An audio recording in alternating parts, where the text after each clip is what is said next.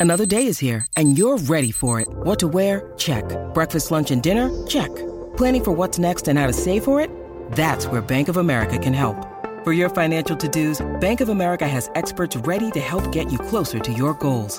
Get started at one of our local financial centers or 24-7 in our mobile banking app. Find a location near you at bankofamerica.com slash talk to us. What would you like the power to do? Mobile banking requires downloading the app and is only available for select devices. Message and data rates may apply. Bank of America and a member FDIC.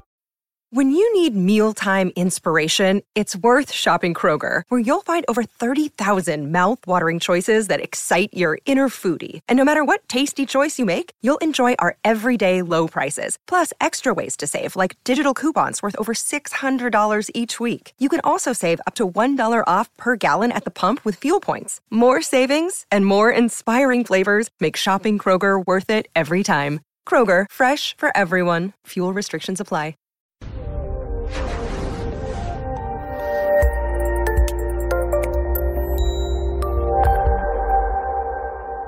I'd like to welcome everybody to today's presentation on the interaction of hormones and neurotransmitters.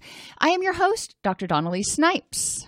We're going to get a general understanding of the most important hormones and neurotransmitters in behavioral health. And I'm going to go through a lot of these things. What I really want you to just kind of get a global understanding of is how many different neurotransmitters are involved in things like mood and energy and even gut motility and things like that. So we can't just say, well, if you have a, a low mood, it must be serotonin. Oh no, it could be a whole bunch of other things. And, and so we're going to look at how all, those things go together. But first, let's, you know, review what the neurotransmitters do and talk a little bit about uh, how they interact with other things. So, serotonin is a neurotransmitter with seven families. Uh, 5-HT1 through 5-HT7 and approximately 15 different receptor subtypes. So there are a lot of different ways that serotonin affects the body and affects the brain. And it's important to recognize that because certain um, antidepressants, certain serotonin reuptake inhibitors will act on some uh, serotonin receptors, but not other types. And Buspar, for example, buspirone, um, acts on certain serotonin receptors, but not others. Uh, and so it's important to recognize what receptors do what if you are a psychiatrist, if you're a prescribing person. All we need to know is that serotonin is basically involved in everything mood, energy and glutamate release, respiration, blood pressure, appetite.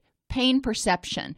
As serotonin goes down, our pain threshold goes down as well. Bone density, memory, learning and cognition, motivation and dopamine release. So, serotonin and dopamine are really closely linked. Acetylcholine, dopamine, and norepin- norepinephrine release in the frontal cortex. Remember, that's where we have all of our executive functioning, our decision making, and our impulse. Impulse control and our motivation stuff and GI motility.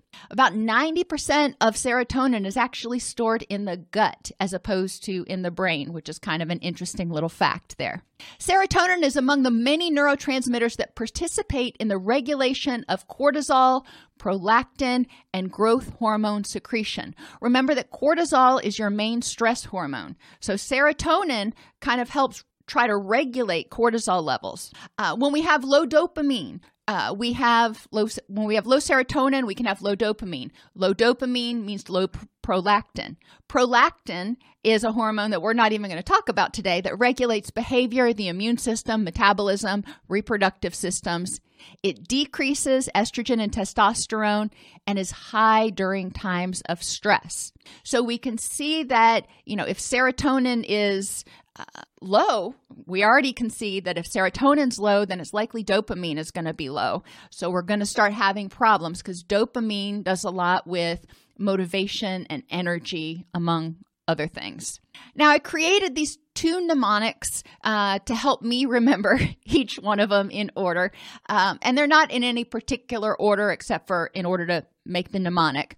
Snagged E it are your neurotransmitters, and that stands for serotonin, norepinephrine, acetylcholine, glutamate, GABA, endorphins, dopamine, and your endocannabinoids.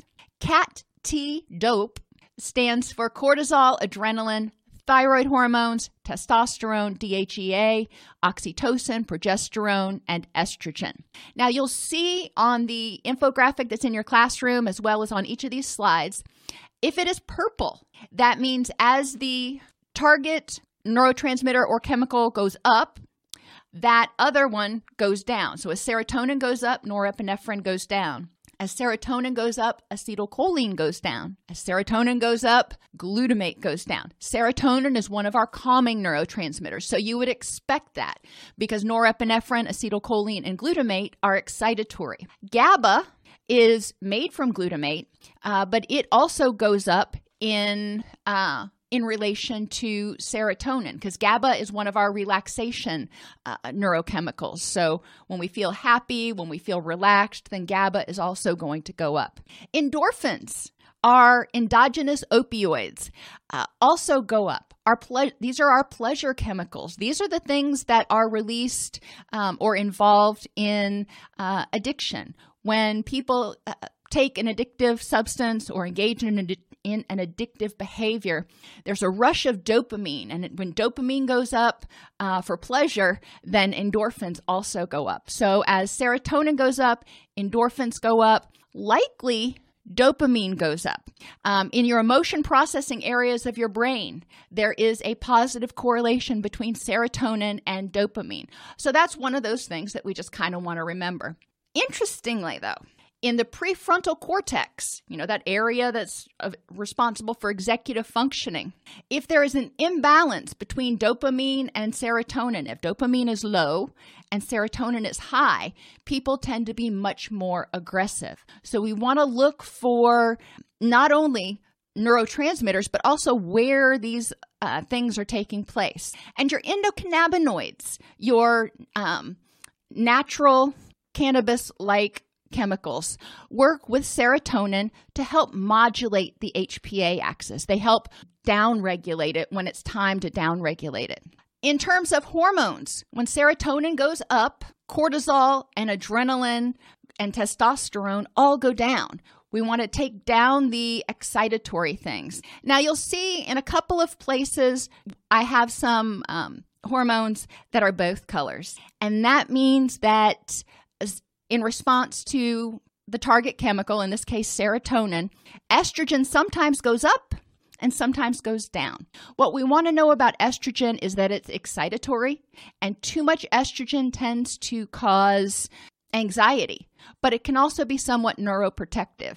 So there are some areas where estrogen does go up. DHEA is one of those hormones that we have that a lot of people talk about in terms of aging. It's one that goes down as we age, and it is uh, associated with helping us have energy and good mood. Oxytocin's our bonding chemical.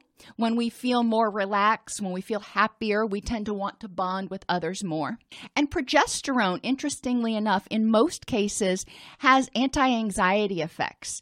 So, just like serotonin tends to help us deal with anxiety, uh, when it's certain serotonin receptors do, uh, when it's at the right level, progesterone also helps us deal with anxiety. Now, serotonin's interesting because when the 5H2 receptors are targeted, they actually are excitatory, and too much of that kind of serotonin or too much of those um, excitement of those receptors can actually cause anxiety. So we have this little balance that you're going to start to see. And then obviously, serotonin here is crossed out because serotonin doesn't impact itself. Now, norepinephrine is the next one we're going to talk about. Norepinephrine is a excitatory neurochemical. It is produced from phenylalanine, which is a an amino acid. Phenylalanine is broken down to tyrosine, which is another amino acid.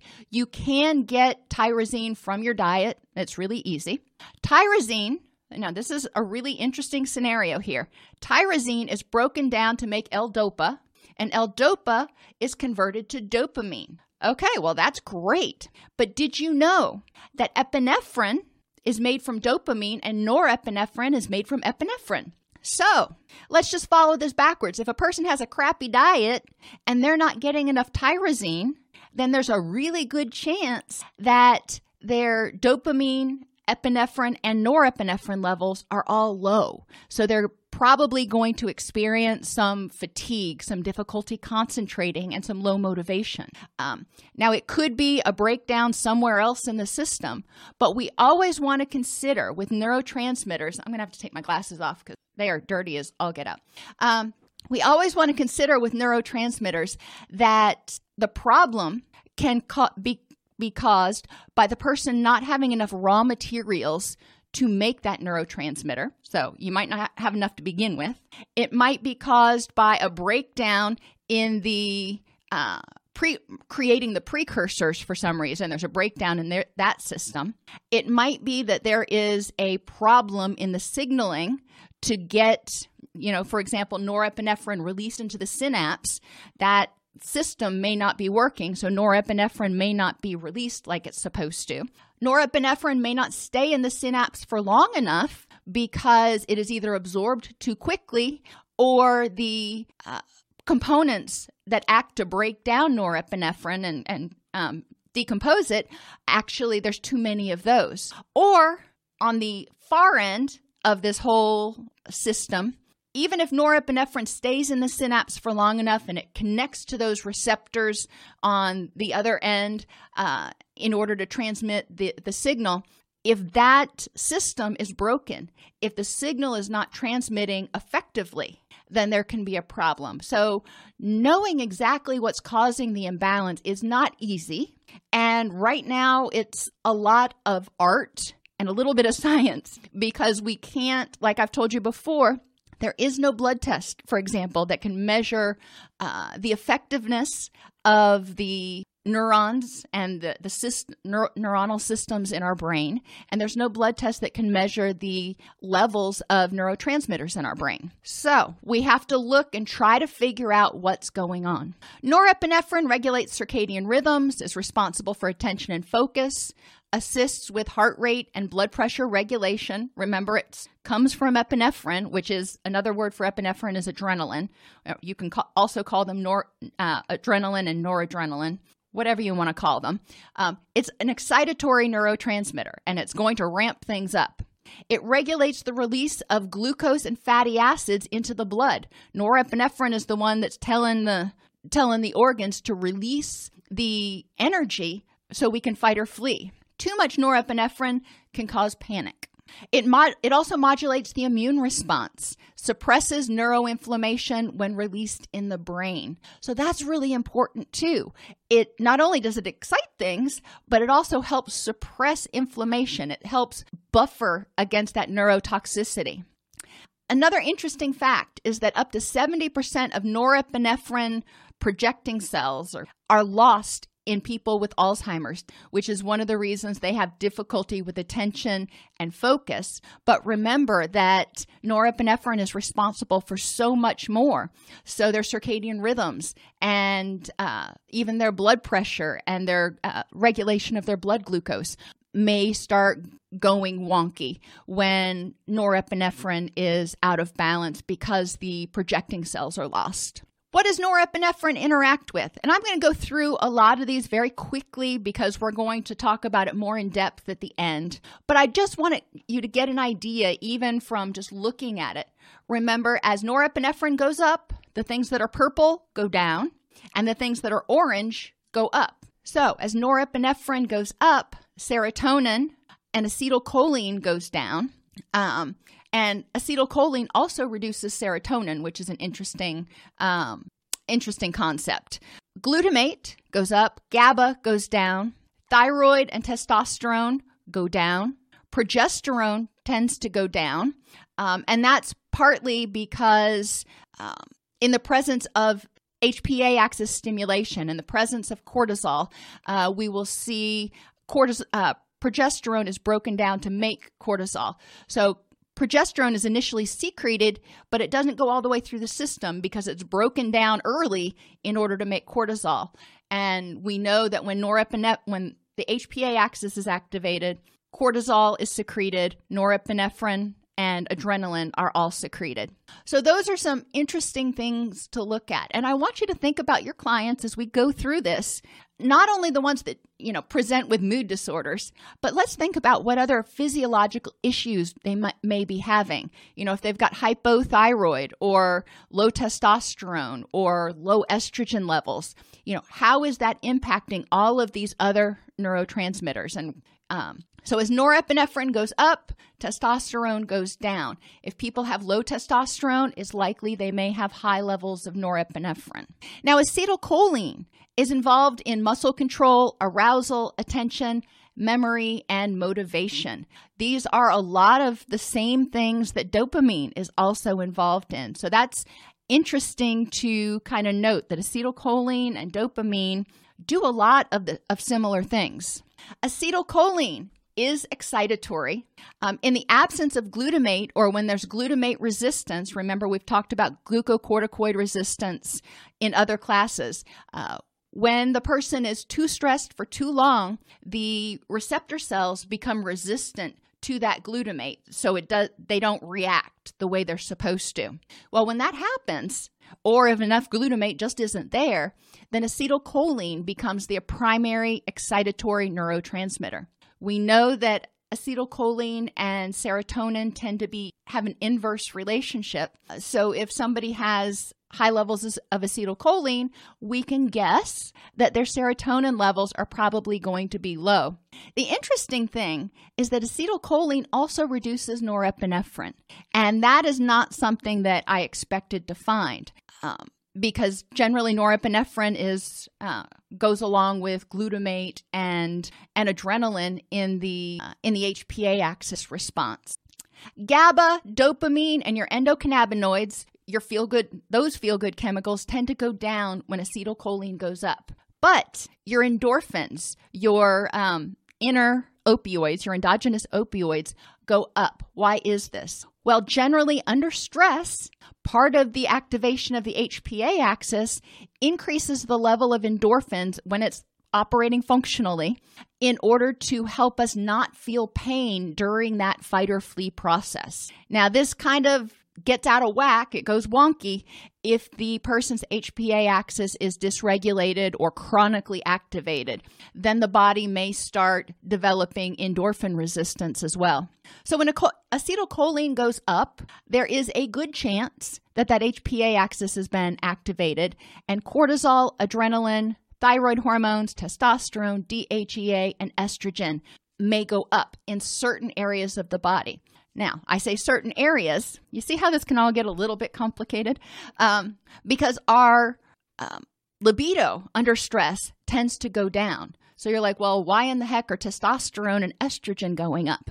Well, because certain testosterone and estrogen receptors are responsible for helping us have energy and helping us with that fight or flee. So it depends on where in the body the receptors are getting activated. Um, and it's also important to remember that under excessive chronic stress, when we start seeing glucocorticoid resistance, when we start seeing endorphin resistance, we also may start seeing thyroid resistance uh, or thyroxine resistance. So we may, um, and lower levels of thyroid stimulating hormone. So we may have somebody who's presenting with symptoms of hypothyroid as a result of chronic stress. Glutamate is your main excitatory neurotransmitter. This is almost a worse bad guy than cortisol in many ways because it can actually excite cells to their death. It can ramp up the heat so much, ramp up the energy so much that it excites the cells to the point that they self destruct, and that's called excitotoxicity.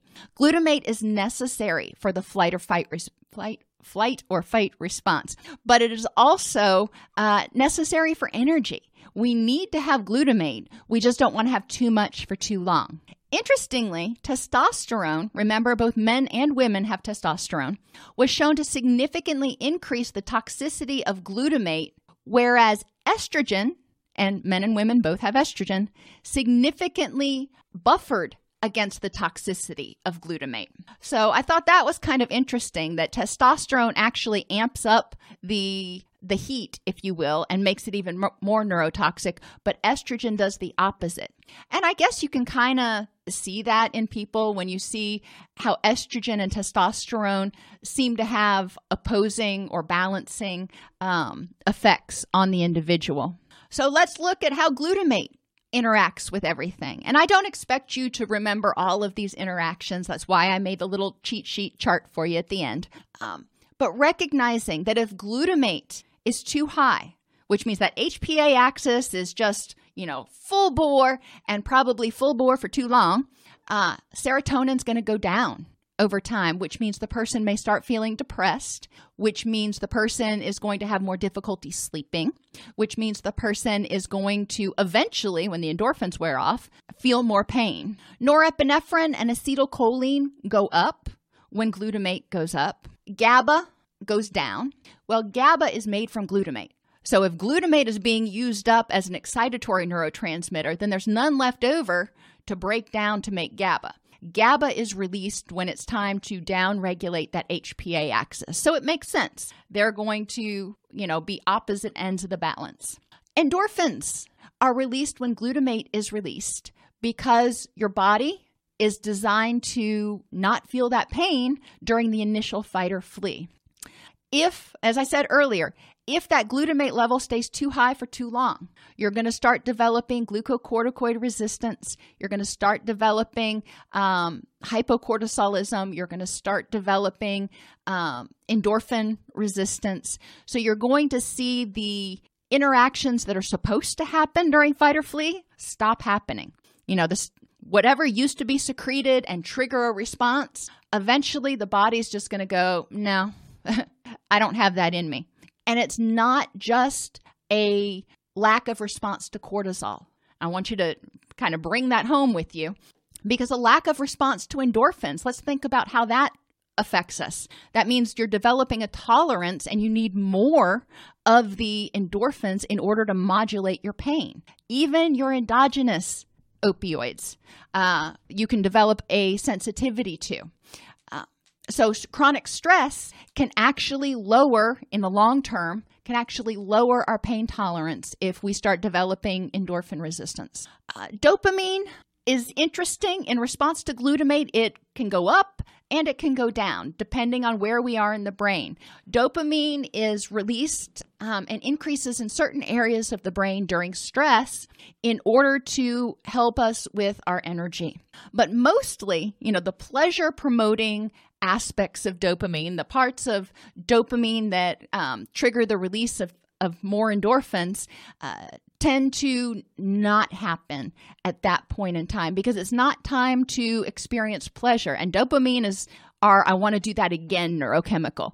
And guess what? When you're fighting or fleeing, you don't want to do that crap again. You just want to get the heck out of there. So, in large part, dopamine is going to go down under stress, but there are a couple little scenarios where it may go up. Not a big deal. What we really want to focus on is excitatory neurotransmitters tend to all go up together and suppress the inhibitory neurotransmitters. So, stress tends to suppress and uh, cause reductions in our calming neurochemicals.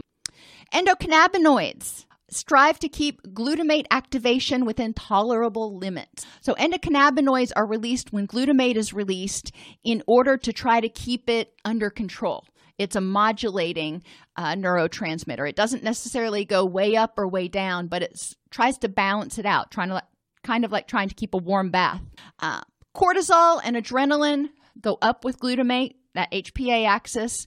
Thyroid reduces glutamate levels by stimulating reuptake. So, interestingly, in the HPA axis, cortisol, adrenaline, glutamate, they're released, norepinephrine, it's released, and thyroid is also released at a certain point to help with metabolism and energy management, but it also stimulates the reuptake or the downregulation of the HPA axis uh, by causing the reuptake of the um, glutamate.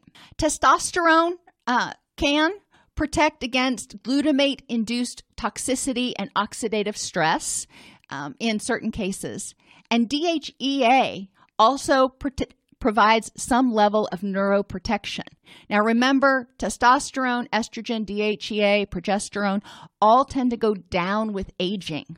And these chemicals, which are steroids um, are helpful at reducing inflammation. So, as people age, they may experience more inflammation and oxidative stress, not only in their body, but also in their brain, which means it's important to make sure that they are getting their blood tests done at their doctor and maintaining the levels of their all of their hormones to because inflammation is going to trigger that oxidative stress which can trigger um, the variety of a variety of development of different diseases as well as cognitive decline and um, depressed mood so as those hormones go down you know we're going to see side effects of that that will present as behavioral issues GABA is the main inhibitory neurotransmitter in adults, and it's created from glutamate, as I said.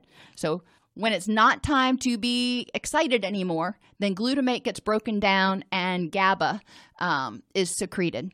Interestingly, GABA is considered the major excitatory neurotransmitter in many regions of the brain before the brain matures. So, your anti anxiety medications, the ones that act on GABA, may actually have a, an opposite reaction in, in young people. And, and, that's important to just kind of recognize that they may be having a different reaction to things like um, uh, Valium and Xanax that are like that are acting on GABAergic receptors. Uh, once the glutamate receptors develop, which is not until uh, adulthood, then it switches around and glutamate becomes the major excitatory neurotransmitter. GABA assists in neurogeneration. That's awesome. So when you're young and your brain is forming, GABA is your main excitatory neurotransmitter, and it's also, you know, stimulating the formation of neurons. Well, Gosh, I want that. It also assists in reducing anxiety and fear and is produced at relatively high levels in the insulin producing beta cells of the pancreas. We know that people who have diabetes are you know have difficulty with those beta cells if those beta cells are even working at all. So people with diabetes may have difficulty with gaba levels which can um, impact their mood in in the long run. It suppresses inflammation and regulates muscle contraction. If people don't have enough GABA, not only may they feel anxious, but they also may have concurrent inflammation uh, in the brain as well as throughout their body. And we know that's associated with, drumroll please, depression and cognitive decline. GABA interactions. Well, as you would expect for your main calming neurotransmitter, it is going to increase serotonin, endorphins, dopamine, endocannabinoids, and progesterone. In general, it is going to um, in, uh, decrease your stimulating neurotransmitters. Interestingly, though, uh, GABA A receptors increase the release of nor- norepinephrine, and GABA B receptors decrease norepinephrine. So that's one of those that can go either way depending on which receptors are being stimulated. And norepinephrine actually modulates the synthesis of GABA. So if your norepinephrines are out of whack, you know, a lot of people who experience depression may respond to uh, selective norepinephrine reuptake inhibitors. Well, guess what? you know, when norepinephrine levels are balanced, then it's going to help balance GABA levels. Uh, GABA is going to, in general, um, react. Uh, cortisol, adrenaline, thyroid hormones are going to tend to go down when GABA is released. Now, your endorphins are responsible for fear and emotional learning and are, um, are modulated by uh, or fear and emotional learning are modulated by your endogenous opioids. Thought that was interesting. So, opioids, your natural opioids, not only control or affect pain, but they also affect fear and emotional learning. People who are abusing opioids, they're taking exogenous, outside opioids, they're throwing that opioid system into a tizzy and so it's not reacting the same way. It's starting to become resistant to opioids, which very likely uh, can be increasing uh, increasing anxiety. Endogenously, naturally released opioids directly regulate neuronal excitability. So if those receptors are not doing their job, if they are not able to regulate that neuronal excitability, you're going to see more fear and anxiety, which is one of the reasons we know um, people who use opioids um, often experience a significant anti anxiety effect from them. And this is exactly why. The endorphins also modulate the HPA axis response. Chronic stress causes changes in specific components of the endogenous opioid system. Chronic stress is just really a bad bad bugger, including the mu opioid receptors. Now, there are lots of different opioid receptors, but the mu opioid receptors are the ones that are acted on by um, your endogenous opioids, but also the exogenous opioids, your methadone, your heroin, those things. Um, so, chronic stress will actually alter the functioning of that receptor. Immune cells have been shown to secrete endogenous opioid peptides, which bind to the peripheral opioid receptors to relieve infl- inflammation and neuropathic pain. So, when we do have pain, when we do have inflammation and the immune cells go there to try to repair the damage, they bring along with them their own painkillers. So think of it like the uh, the EMTs just showing up and they have painkiller bef- that they administer before they stitch you back together. Another really interesting thing is that chronic overeating, and that means people who are regularly grazing, who are developing insulin resistance, who eat a lot, eat frequently, are almost always grazing on something. When we eat, even if we don't like what we're eating, when we're eating, it results in opioid release. That can lead to opioid resistance and promote overeating and obesity to regulate homeostasis. We're supposed to have a certain amount of our endogenous opioids or our endorphins in our body. So if we are chronically eating and those receptors are chronically getting bombarded with the opioids, then they may become resistant to them. So they're not working as well, which means they're requiring more to get the same job done. In order to get to do more to get the same job done, people can eat more. And then that increases the secretion of endogenous opioids. So, feeding cons- has been found to consistently trigger opioid release even in the absence of subjective pleasure. And that's important. So even if you're eating celery, it's actually going to trigger some opioid release in the brain. What do, your endorphins in, interact with? Or and this is the same for exogenous opioids like heroin, just to a much bigger degree. But uh, your endogenous opioids or your endorphins um, increase serotonin, in the peripheral nervous system, they increase GABA. In the central nervous system, they decrease GABA. They increase dopamine. Generally, when you have a pleasurable experience, you'll have the trifecta. You will have endorphins, dopamine, and serotonin released kind of all at the same time. Endocannabinoids both increase and decrease dopamine. They, it serves to regulate dopamine levels. In terms of your hormones, endorphins tend to reduce cortisol, reduce adrenaline, um, and uh, suppress gonadal hormones. Thyroid, um, they're not really sure whether the endorphins act on it at all. That one is not highlighted because I couldn't find any research that looked at the interaction. In your endogenous opioids, actually um, also reduce testosterone. Interestingly enough, the one hormone in here that is increased is oxy- ah, stinkies, oxytocin. When we release endorphins, that's a pleasure chemical. Well, when we're feeling relaxed, when we're feeling happy, a lot of times that increases our desire to bond with others. And likewise, when we have a desire to bond with others, a lot of times endorphins are secreted when that happens when we pet an animal, when we get a hug, those sorts of. Dopamine is another one of our biggies, and it is responsible for motivation, executive functioning, mood, movement, um, and muscular activity, including, and it's implicated in things like erectile dysfunction, restless legs, and Parkinson's disease. We do want to know this. If somebody is um, on medication, for example, for erectile dysfunction or RLS, that is impacting their dopamine levels. Dopamine is big in regulation energy regulation of energy and wakefulness.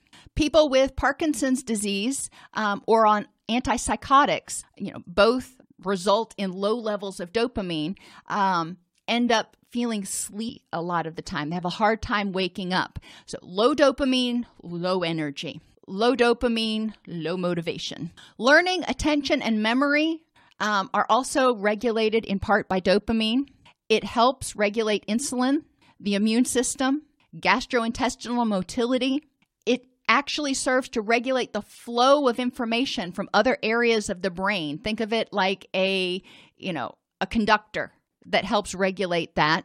And uh, it is made, as we talked about earlier, L-tyrosine produces dopamine, which is broken down to make adrenaline, noradrenaline, and actually thyroid hormones. Dopamine increases a lot of things. Interestingly, uh, serotonin, norepinephrine, GABA, endorphins, and endocannabinoids, uh, progesterone, and oxytocin. Not surprised that those things increase with dopamine. Those are our pleasure chemicals, pleasure hormones. Um, acetylcholine goes down, which makes sense. As serotonin goes up, acetylcholine usually goes down, so that makes sense. We talked about how with glutamate, dopamine may uh, go up in order to help regulate energy response. But in general, dopamine uh, goes down in the emotion processing areas of our brain under stress uh, when you know, glutamate is active. Cortisol, like just like glutamate, is um, regulated in part by dopamine. So, dopamine is out there to help with energy regulation. When the HPA axis takes off, dopam- a little bit of dopamine happens, but most of the what we think about dopamine for happens in other areas of the brain, and that's suppressed during the fight or flee. Adrenaline and noradrenaline are made from dopamine. So, as dopamine goes up, the body has the ability to make more adrenaline.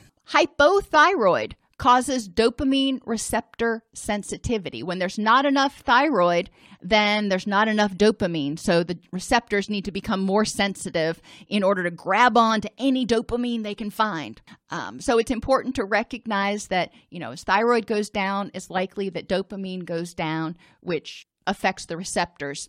Um, and as thyroid goes up, uh, dopamine receptors don't have to be so sensitive because dopamine levels are adequate. Testosterone actually goes up in relation to dopamine. Um, oxytocin and progesterone also go up in relation to dopamine, but DHEA and estrogen go down. They have done some studies that they've found that people with schizophrenia often have low levels of DHEA and excessively high levels of dopamine. And when they regulated that balance, it helped with a lot of their symptoms, which I thought was kind of cool. And your endocannabinoids. I promise we're almost done with the list and we're going to start applying this in a minute. Your endocannabinoids maintain emotional, physiological, and cognitive, quote, stability. Uh, so they do a lot.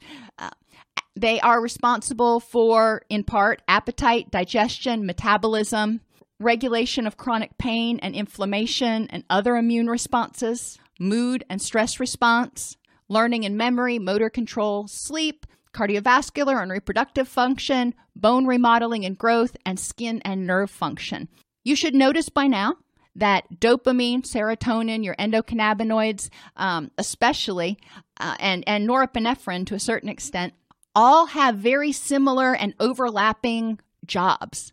So, people who are having problems with sleep, it could be a dysfunction, dysfunction in their endocannabinoid system, not in their serotonin system, or not specifically with serotonin.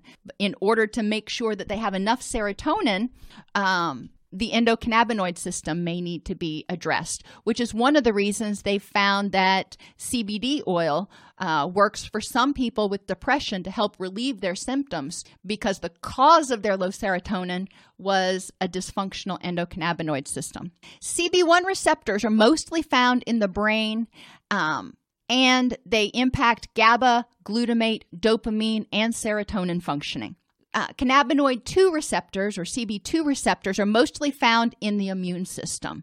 How do they how do your endocannabinoids this, these are the receptors that are going to be affected by marijuana as well as CBD oil for example um, as well as your natural uh, endocannabinoids your endogenous endocannabinoids well those things um, reduce serotonin often increase norepinephrine acetylcholine and glutamate interesting. Um, they reduce GABA and endorphins and uh, increase dopamine levels. So that's kind of interesting. We know that generally dopamine and serotonin kind of go up together, but the endocannabinoid mo- modulates that interaction. Um, we know that people with low dopamine may feel depressed. They are probably going to have low energy, difficulty concentrating, um, a lot of symptoms that look like depression we know that people with um, low serotonin are going to have, you know, apathy, more pain, difficulty sleeping, low energy levels. Uh, same thing with norepinephrine. So when somebody comes in and says, I'm depressed, well, why?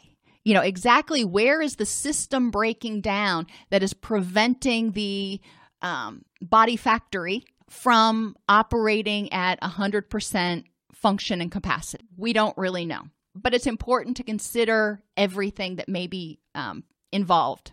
Endocannabinoids reduce cortisol, adrenaline, thyroid, and testosterone. So those things are interesting. It reduces a lot of our stress hormones. Um, it o- over here, but it increases some of our excitatory neurotransmitters. So it gives us energy theoretically without as much anxiety. Now, that is a gross oversimplification.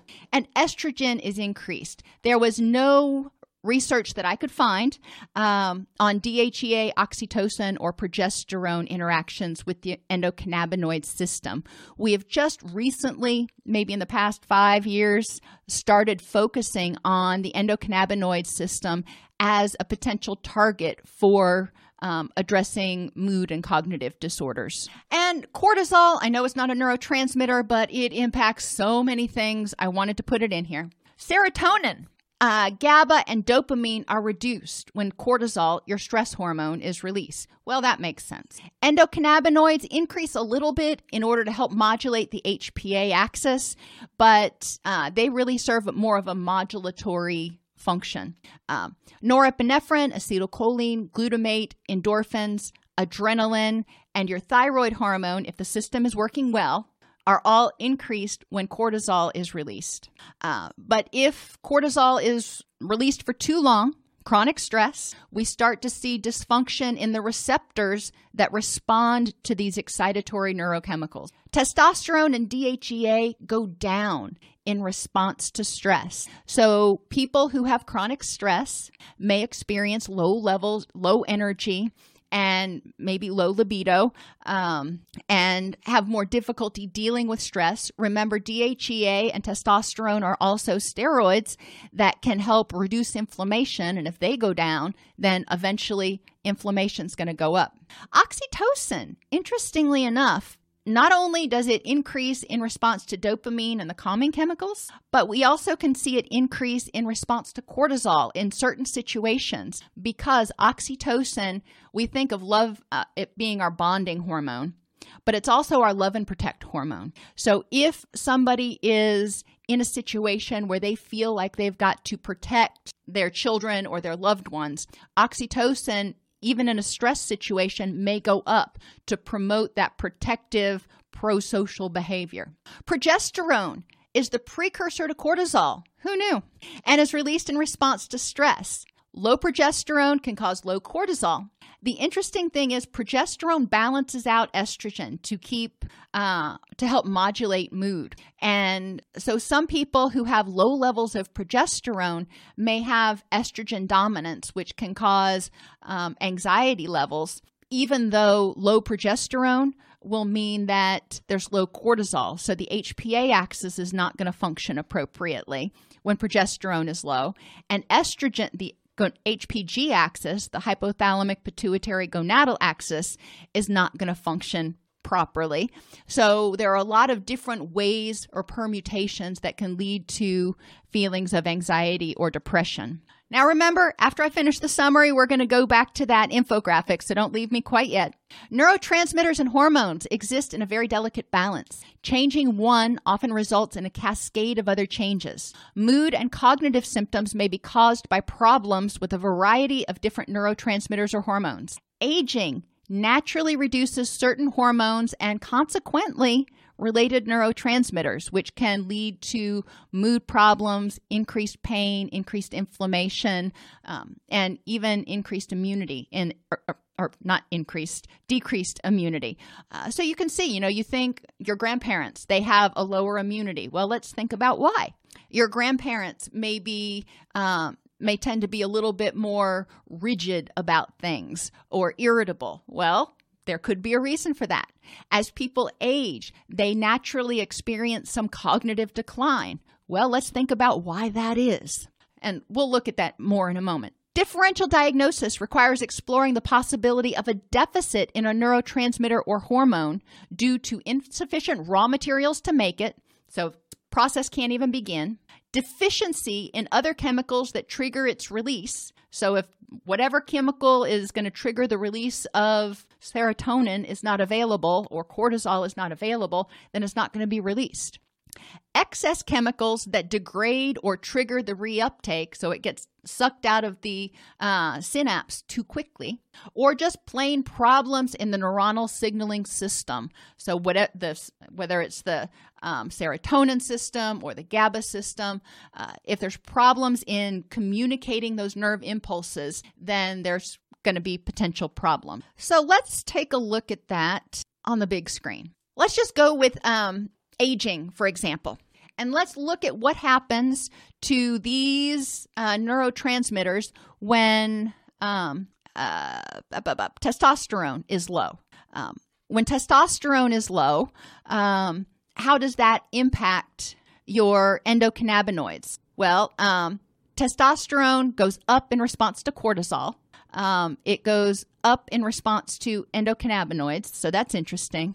But it goes down um, in relation to dopamine and it goes up in relation to endorphins and GABA. So remember, purple is an opposite response. So if testosterone is out of balance, then you can see that, um, let's say, an older person who has low testosterone, their serotonin levels may get too high, norepinephrine may get too high, GABA and endorphins may have difficulty. They may feel tired a lot of times, and their endocannabinoids uh, may actually get too high. Well, what does that mean? That means that you're going to have differences or your changes in mood, changes in responsiveness. We know that as dopamine goes down, energy goes down. So if dopamine is low, if we think dopamine is low, or if somebody's on antipsychotic medications, then they're going to have lower levels of acetylcholine and lower levels of DHEA and lower levels of estrogen.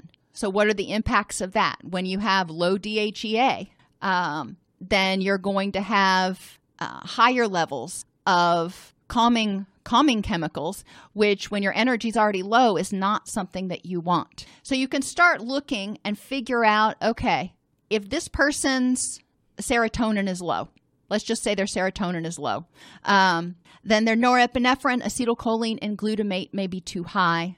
Their endocannabinoids and their cortisol may be too high. That could cause anxiety. Well, what does it mean? Then you go down here and say, well, if their norepinephrine is too high, how is that impacting everything else? Um, norepinephrine that's as norepinephrine goes up, um, you're going to see acetylcholine maybe go down, so that can balance out. Um, as norepinephrine goes up, you're also going to see glutamate go up. So you're increasing anxiety levels. And you can just follow it through that way, but it's interesting to note that things like testosterone level have such a dramatic impact on the different neurotransmitters. Low testosterone can cause a variety of problems, including depression, fatigue, lack of energy, um, that a lot of people e- experience. I know this is a lot of information to digest, but it's important for us to really recognize the importance of proper health behaviors of regularly of our clients regularly getting their blood work done uh, because health behaviors and we're going to talk about that tomorrow it's a much lighter presentation tomorrow we're going to talk about natural ways to provide your body the resources it needs to help balance your neurotransmitters. When you get things naturally not by taking pills or something not by taking supplements but when you do things like get sunlight you know how does that impact your system generally our system is very self-regulating if it is not exposed to chronic stress chronic toxins. Um, it it wants to survive. It wants to be healthy. So if we allow it give it the resources it needs to you know make the system function and then we get out of its way you know by reducing our stress etc then it is naturally eventually going to largely rebalance itself. Now, there are occasions where there are problems in the signaling system. There are problems that are caused by genetics. That is true. Um, and those people do respond well to certain medications, for example. But a lot of people, um, if they're patient can rebalance a lot of their neurotransmitters. There's one study out there that indicates it's estimated that upwards of 80% of Americans have imbalanced neurotransmitter systems because of our chronic stress environment. Are there questions? Consider, you know, if you're interested in this topic, consider sitting down with this chart and just following it and saying, okay, if somebody has low serotonin, then these things are going to be affected. All right, well, if they have low serotonin, that means they're going to have high norepinephrine. So, what does that mean? If they have not high norepinephrine, how's that going to impact the system? Um, if they have um, low serotonin, they're going to have high glutamate. How does high glutamate impact the system and what symptoms might that cause? Looking and noting the uh, in general, the neurotransmitters that are excitatory and pleasure producing versus the ones that are stress induced uh, or excitatory and stress induced versus the ones that are calming, relaxing, and pleasure. If this podcast helps you help your clients or yourself, please support us by purchasing your CEUs at allceus.com or getting your agency to sponsor an episode. A direct link to the on-demand CEUs for this podcast is at allceus.com slash podcast CEUs. That's allceus.com slash podcast CEUs. To sponsor an episode of Counselor Toolbox and reach over 50,000 clinicians per week, go to allceus.com slash sponsor. Thank you.